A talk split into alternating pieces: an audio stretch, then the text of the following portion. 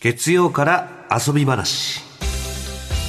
月曜から遊び話。今日のゲストはポッドキャスターの渋さんです。渋です。よろしくお願いします。よろしくお願いします。よろしくお願いします。お久しぶりでございます。ご無沙汰してます。よろしくお願いします。あの渋さん前回は「はい。聞く神羅」や、えー勝手にドキュメント72時間をしゃべるラジオ」など、うん。おすすめのポッドキャストをご紹介いただきまして。はい、はい。今日もいくつかおすすめをお持ちしておりますので、わー。楽しみでございます。楽しみです。ちなみに僕の印象的だった挨拶っていうのは、はい。はい。あのポッドキャストウィークエンドっていう大きなはいはい大型イベントが、ポッドキャスターのためのイベントがあって、はいそこで僕からの挨拶なんですけど、はい。顔出しをされてないポッドキャスターさんがはい。前を話しながら通った時に、はいなんか聞いたことあると思って「はいはい。あ何々さんですよね。声で分かりました」って言ったんですよ。おー。顔バレならぬ声バレがする世界。これがポッドキャストっていう。ああなるほどなるほど。そうっすよね。そうそう本当ですそんなんねこう聞いてると覚えちゃいますもんね。そうなんですよね。こうやってああの人の声だ。っていうのが。ああそれがあるんだ。なんかちょっとかっこいいですね。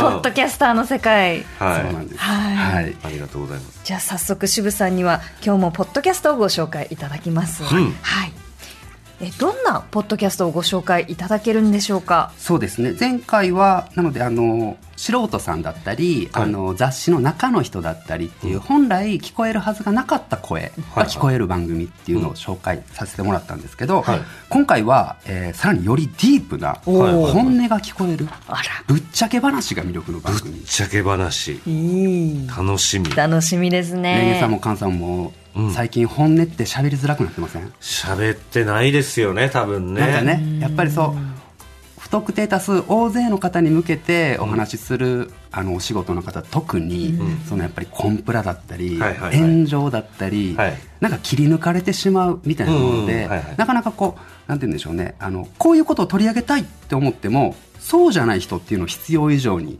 気にせざるを得ないってはいうことがあったりしてでうん。さらにその言っちゃうと党の当事者はそんなにそれ気にしてないんだけどみたいな、これって誰のために何のために配慮してるんだっけ、うん。みたいなことが、良くも悪くも起きちゃっている中で、はい。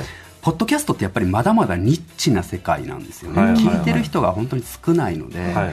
まだその辺の、まあ、極端なことを言うと不特定多数の人が聞くように作っていなかったりするんですよ、はいはいはいはい。なので例えばこれが好きっていうパーソナルな切り口を、はい。あそうそうそれが聞きたいっていう、うんあの聞く人も安心してフォローしている、はいつまりは聞き手も喋り手もあの安心が担保された中で、好きなことを喋っているっていうことができていて、はいはいはいだからこそ出る本音とか、ん。ぶっちゃけトークっていうのが魅力的な番組っていうのが存在しているんですよね。それがぶっちゃけ番組なんですねはいえー、楽しみいその中じゃあ一つ目ごはい紹介していいでしょうか。はいえーまずはこちら。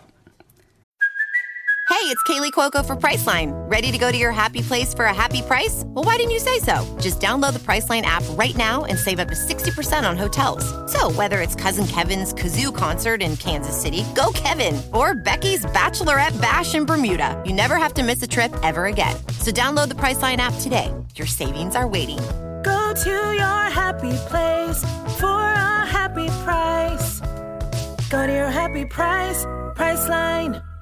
結婚したい乙女たちのアダルトーク。うわ。おお結婚したい乙女たちのアダルトーク。はい。なんかなんかもうタイトルだけで聞いてみたいと思います、ね、そうですよね、うん。こちらがですねアダルト飲み歩きが大好きで、はい。ええ。出会いは多いけど、おはい。男運のないルナさん。はあ。っていうのと結婚を前提になんか5年間ぐらい付き合っていた彼氏と別れて、今マッチングアプリで絶賛恋活中のおこと、このルナとおことがやっているはい。番組なんですけど、ん。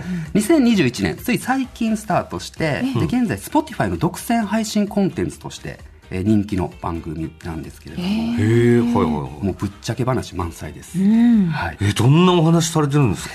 あのーお昼の番組では言いにくいような アダルティーな話をアダルティーな？結構じゃあ赤裸々に話してるって赤裸々に話をしていて。うわであの女性同士の恋バナで赤裸々っていうと相当全部喋っちゃいますよ。へえ相当全部喋ってて、うん。だから女性にも大人気でへえもちろんこう元彼の話とか、はい。あるいはモテる男性の特徴とかを喋ってるんですけど、まあ、自身の失恋の話とかも全部赤裸々なんですよ、別れちゃった次にみたいな、ええだからマッチングアプリしちゃうみたいなことを全部うわ明けすけに喋ってて。でアダルトークっていう名前の通り、うん。夜に関する大人はい、の話もたくさんされている魅力的な番組ですね。これだから男子が聞いてもあこれは気をつけなきゃなとかそういう勉強にもなりますよえね勉強っていうかもう辛いんですよもう。うわ ねもう下手したら自分のことこれ言われてんじゃないかみたいやほん本当にもうなこういう男のこれは本当下手みたいなこと言われたらもうズクズクズクズク あいつらのあの嘘のつき方さとかみそうなんだ。から恋愛筋肉がもうすごく鍛えられる筋トレですよね。なるほどねあーなるほどね。男からすると。で女性からしたら分かる分かそうなんです。るってこういう男気をつけた方がいいよねじゃないですけど。共感共鳴した女性リスナーと、もうこれで鍛えようっていう男性リスナーが一緒にそこの番組を応援していると。えなんかライトで言える範囲だとして、なんかこういうのなんかちょっとこれ聞いててきつかったなとかがあの例えば、はい勉強になるなみたいなこととか覚えてます？い 言えるようなやつで大丈夫で勉す強になるなを言っちゃうと僕がそれを勉強してるんだっていうことが なるほどね。なるほどね。露呈しちゃうんですけどでも、ええじゃあ言える範囲で言うと、うん。あの僕がすごく好きだったエピソードっていうのがあって、はいはい。それがあの女性用風俗。ああなんかはい最近流行ってるって聞きますよね、なんか漫画とかそうそうそうそう。えっといろいろなコンテンツが増えてますそうよね。そうそうそうそう。ですよね。で、ちょっと前にこの TBS ポッドキャストでも、オーバーザさんの、はいスはいはい。ーさんと堀井さんが、あの、女性用風俗について喋っていて、はい。で、なんかこう、性風俗業界っていわゆるこう、男性主体の、はいはいなんかともすればこう、搾取構造みたいになって、はいはい。それが問題にもなっているけれども、はい。もちろんその問題は根深くありつつも、まあ、それだけじゃない側面ってあるよねとか、はいはいなんかこう、今後特にこの先の社会では、女性もこう、タブー視するだけが、議論の全てじゃないよね、みたいな話で、されてたと思うんですけど、はいアダルトーク、ルナさんかな、はい。が、もう行ってきて、どうだったっていう話を全部 喋って経いて。験談として喋ってくれる。んですよ。ねこんな感じだったよってそいう。う。それってもう男性からしたら一生入れない場そう所じゃですよね。ないですか。ですだねともう実際わからないですもん、どういう世界観なのかとか。しかもこう勉強になるな。友達の中でも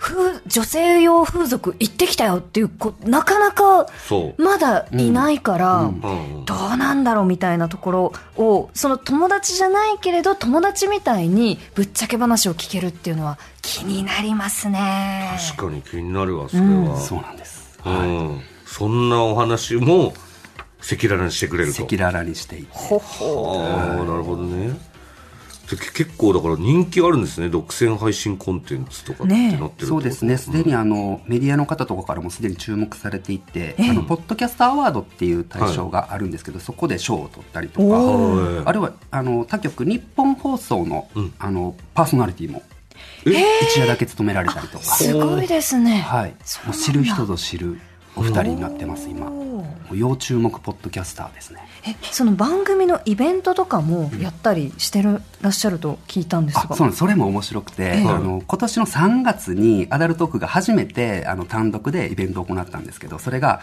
仮面武道会って言ってあのあお越しになるお客さんみんなが仮面つけてはでその模様をあのあもちろんこのトークも聞くんですけど、そこの出会いみたいなものも演出指示があるまで絶対に素顔を晒してはならないっていう。で世界観作って、はいはい。たくさんの方がもうそこでファンダム築いていって楽しんでいるんですよ。あじゃあそのファン同士も、えっとポッドキャストを聞いているみたいに顔を知らない状態ではい。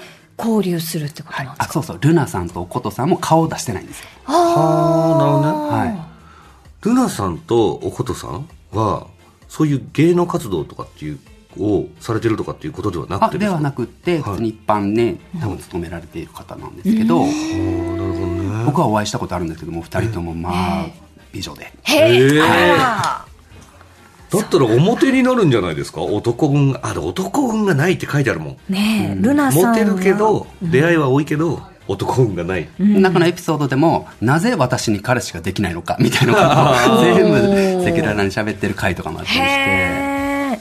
なんかこう聞いてるうちにだんだん自分のそのねあのこの過去の恋愛とかこう思い出したりすることもありそうですね。そうですよね。女性の方はきっとそうだと思います。へえめちゃくちゃ面白い。確かにその、まあ、芸能界も今いろんなバラエティーあって、はい。その女性同士が集まってうん。お話しするっていう番組結構増えてるじゃないですか、はいはいはいはい。それでもやっぱりもう顔出してるっていうのもあるし、はい。いろいろそこまで深くは突っ込んでけてないんですよね、うん。そうですね。そう、うん。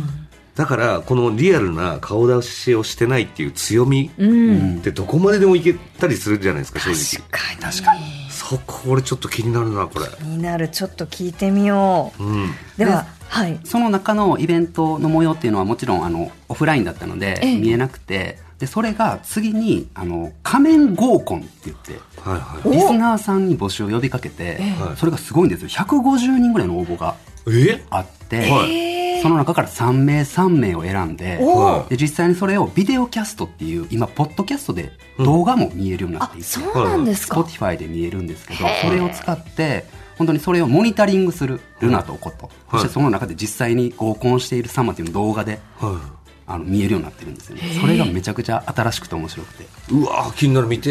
えリアリティ番組みたいな。リアリティ恋愛バラエティーショいやーっていうのを見てっていうかポッドキャストでやってる参加してえなそれ。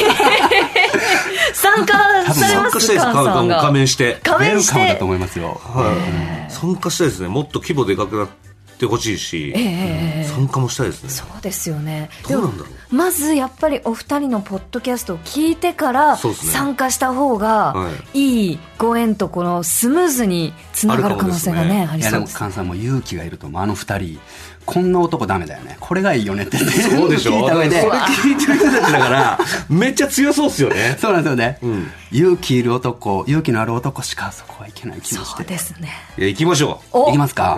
僕も行きたいな。ボロボロになってその後二人でうわきつかったな大変だったな今日って言って。飲んで飲んでも楽しいからね。そうですね。ね。はい。気になるわ。では渋さん続いてのポッドキャスト番組は、はい。続いては桃山商事の恋愛よもやま話。うん。はい。森山庄これが一転してですね恋バナの話なんですね。はいはいはい。ちょっとマイルドにはなるんですけどあのはい。恋バナ収集ユニットっていう桃山庄司さん。これが2001年かなもう古くから活動されている方たちで、うん。えー清田さん森田さんわっこさんっていう男性2人と女性1人の恋愛ユニット、恋愛話を収集するユニットはい不思議。だそうで代表の清田さんがなんか昔ポッドキャストとか何人する前からなんかこう友達とか友達の友達から恋愛話を収集するのが趣味だったらしいんですよね、はいはいはい。でそれ気づけば1200グリーン1200人ぐらいになっちゃっててすごいですよ、ほうほうほうこれ自分が聞くよりコンテンツにできんじゃねっつって、うんうんうん。あのニコ生から発信した、始まった番組なんですけど、はいこれもはいむちゃくちゃ面白いです。ねえ。ええ。あのこの桃山商事のうん。その清田さん、私実は知り合いで、はい、あのはい。いろいろこう著書とかを出してるんで読んだりしてるんですけど、ん。私もその恋愛よもも山話はい。の、えっ、とポッドキャストニコ生の番組とかもうん。見ていて、えーなんか恋愛のその語り口っていうのがすごくこう面白がりつつ真剣でいいなと思って聞いてます。うんうんうんええなのでアダルトークとの違いをあえて言うなら、はい。すごく極めてプライベートな話を女性2人で喋っているっていうのがアダルトーク、で一はい。方こちらはそれこそ1200人にアンケートを取っているようなものなの。で、はいはいはい。こんな人もいる。あんな人もいるっていう恋愛の一つのテーマに沿ってなんて言うんでしょうね。群像劇のようなはいはいはいはいはい。楽しめる。喋ってるのは3人なんですけど、はいはい。それが魅力の違いかなと思いますね。なるほどね、まあはい。い、いお話もあれば、うん。もう笑っちゃうようなお話もあればっていう感じですね。ねジャンルがもう全然違うんだ、バラバラですね。友達のクソ彼氏について喋るとか。はあなるほどね。いますよね。はい。なんでその人と付き合ってんのって言ってもね。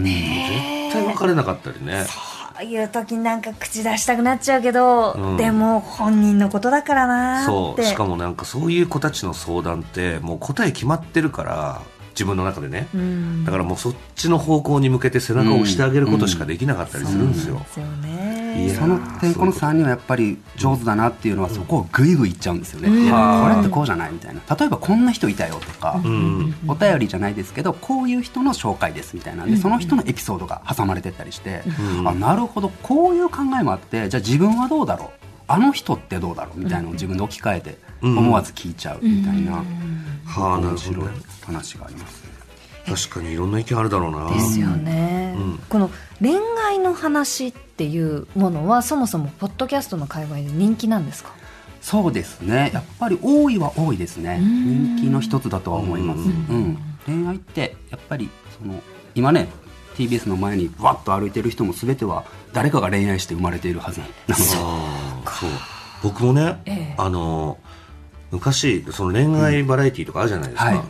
全く興味なかったんですよ、え人の恋愛なんてどうでもいいでしょって思ってたんですけど、いざ見出したらもうめちゃくちゃハマっちゃって、もう今いろんな番組見てるんですよ、そう。やっぱりね面白いのよ。考え方違うし、なんでそこでそんなことしちゃうのとかんうん言いたくなるんですよ、余計なことしたくなる、今友達だったら言ってあげれるのにとか、ええええすごい恋愛って人それぞれ違うから、やっぱ面白いんですよね面白いんそうなんですよねだ大人になってもまだまだ未知のことがこうたくさん出てくるんですねそうで、全員のあるあるだからあそうですね恋愛って全員のあるあるっていうのはあるかもしれないですね。でもそれが全然違うっていう、みんな考えてることも違うし、やっぱりそこって面白いんだよな。一方で恋愛からちょっと外れてなんかこう自分史上最高のエモみたいな回もあるんですよ。こう今まで振り返ってエモい瞬間。エモい瞬間。あります？レンゲさんエモい瞬間。あでもなんか本当にこう最近えっ、とやっぱりそのなんだろう本当にこう些細なことかもしれないんですけど、うんコネクトで働いたコネクトマネーではい。弟にそのご祝儀を渡せたっていうのは地味にエモですね。エモですね。あ働いてお姉ちゃんとしてなんかこうちょっとそのお祝いができてうん。嬉しいなっていうのはしみじみエモ誰ですか？かの恋愛を後押しするってそうです。いうエモそうですすでよねねね、お弟さんもね、はい。婚約したから。婚約した弟が。それをおめでとうっておめでとう？コネクトのコネクト働いた働いたお金では いやってあげれる最高ですよね。ありがたいです背中で言うとねその時の回では、中学生の女性女の子がお便り送っているみたいなものを取り上げていて、ええ。なんかねマラソンの練習かなんかで体育の時間になんかこう走ることがあって、うんで好きな男の子が足速いから先に走るんですって、僕遅い子は後から走るみたいな、はいはいはいはい。あ違うごめんなさい。遅い方が先に走って、そうそうそう、そしたらね絶対に抜かれるんですって、はいはいはいはい。好きな男の子はね、だから必要以上に髪をこう綺麗に束ねてあー体操服とかもきちんと後ろ姿が綺麗なようにしていて。ああなるほどね。でその男の子がいつもつけてる香水があるんですって、それがすれ違う時に香るサムライオムみたいな。めちゃくちゃエモ。また「サムライオム」っていうところが、うん。その一時代ん。すごく流行ったじゃないですか、流行りましたね。若い方の中の、だうん。匂いって本当に記憶と直結しやすいから、ですね。だからういうの香水の匂い嗅むと誰か思い出すとかありますもんね、ピュアなすごくに匂いと恋愛っていうのをテーマにしてたりとか。匂いはあるわ。匂いでいくともう一つ面白いのが、ええ。この番組であの恋と便意っていうテーマが。恋と恋と便意？こりゃちょっと気になるな。真逆なんじゃないですか？恋と便意。でそれがあの、初めてのデートで、ええ。トイレ行きたくなった。とはいはいはいはい。あるじゃないですか。ありますでそれあります。って実は男性も恥ずかしかったりとか。はいはいはでもしくは同棲している時のそのトイレに行くタイミング的なものとかって意外とセンシティブで、この恋心と便意って実は切っても切り離せないのに、んうん意外とどこでも語られてないよね。確かに。そう言われてみたらそうだ、はい。お話ししてる回もあって、うん、それもめちゃくちゃ面白いです、だっていましたよ。だって同棲しててその友達でね、あのトイレに行くのが恥ずかしいから近くのコンビニまで行ってるっていう人とか、いましたもん、そうなんです周りに嘘だ。でもそれぐらいやっぱ恥ずかしいから、ねえ私もでもなんかその交際相手に私がそのトイレに入った時にわざわざ毎回開けられるってことがありました、おい。ふざけて。ふざけて。はいはい。でもなんかそのだんだん開けられすぎて、はい。開けていてももうどうとも思わなくなってくるっていう。慣れでね。はい。だから実はその恋愛があのステップを上がるタイミングにこの便意みたいなものも確かに。キーワードとしてあるよねみたいな。恋から愛に変わった瞬間なのかもしれないですね。あるかもしれないなるほですよね。どね、うん。なんかそのあの桃山庄司さんの恋愛話って、なんかそのエピソードからどんどんどんどん俯瞰して社会そのもののシステムについてこの興味が広がっていく感じがするじゃないですか、なんかそれってすごい面白いですよね。そうですよね。だからそれもポッドキャストの魅力だなと思っていて、ん。あのさっきのアダルトークもそうですしもちろんこの番組もそうなんですけど、うん。えー例えばねこうジェンダーの話とか、はいはい。LGBTQ とか、はい。あらゆる社会問題みたいに今叫ばれているところから降りて番組が始まっていることってまあまああると思うんですよね。はい。そしたらでもそこって実は個人的には当事者がいない感じもして、一方でそうじゃないあの桃山庄司さん男と女ってみたいなうん。それって大丈夫なの？みたいな、うん。ちょっとステレオタイプじゃないの？ってともすれば言われちゃうようなところから切り口にああでもないこうでもない赤裸々な本音がそこで暴露されていくことがか結果あこれって今の社会問題にこういう風な切り口を与えてるよねみたいなことに、はいはいはい。順序が逆になっているっていうか、うんうんうん。そういう当事者の生の声、うん別にこれ問題と思ってないけど私たちこうやって思うんだけどっていうようなことが聞こえる、本音が聞こえる、はいはいはい。ぶっちゃけているっていう番組は人気ですね。そっかそこまで本音で喋ってるっていうのはあんまり聞かないもんな、そうですよね。やっぱりその仕事を働いている同僚とかだったら、うん。そのぶっちゃけて話したいけれど、友達とはちょっと違う。でも、うん。その30歳とかこう超えてきたりすると、うん。友達同士の中でもそれぞれ家庭があったり、ね。なかったりうん。っていうこう状況で本音っていうところが明けすけに話せるっていうこと自体回数としてもしかしたら減ってくるのかな学生時代とかと比べてって思うんですけど、うなん確かに、うん。うん。なんか今後人気の出そうなポッドキャストってそのぶっちゃけ話がこんだけ来てて、次はどんなものが渋さん的には来そうだなと思いますか、なのであのそういうのを求めていたって実は潜在的にリスナーさんっている気がしていて、はいはいはい。なんかこう漂白された番組ばっかりじゃなくって、うん。うんうんそうそういう本音が聞きたいよ。なんかこう言われいろいろ言われちゃうかもしれないけど私はそれが聞きたいみたいなうん。番組が人気が出るんじゃないかなと。で TBS ラジオさんもねポッドキャストたくさんは発信されてますけど、うん。例えばこのじゃあコネクトさんがポッドキャストやるってなった時、レンゲさんとカンさんがアフタートーク撮りました。それポッドキャストです。これも十分楽しいんですけど、ん。例えばそこに熱心なリスナーさんを2人招くとか、でもしかして制作者の方もみんな含めてあそれ言われたら辛いみたいなのが飛び交うかもしれないけど、聞いてる人はそれが聞きたいみたいな。なるほど。ドキュメントの時代に入ってきたんですね。それこそがポッドキャャストの自由さっていう感じもしますよね。なるほどね。ぜひ僕が聞きたいです。うわー。なるほどね。ちょっとじゃあそのうちやってみたりするかもそうですね、うん。だからそういうのって聞いたことないですもんね、正直ですね、うん。大公開反省会みたいな、そうね。中の人のみならず外の人も巻き込んでそうですね。みんなで本当に作っていくみたいな。はいはいはい場所にするっていう。それはでも聞けたら面白いかもしれないですね、ということで、はい。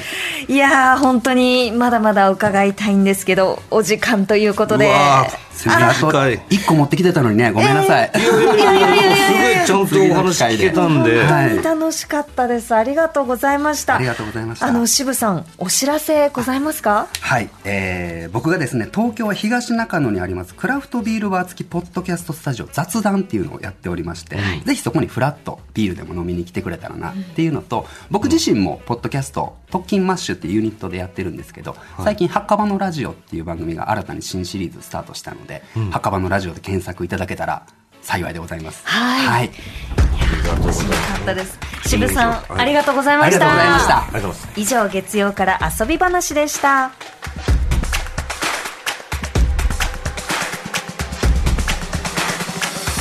ねと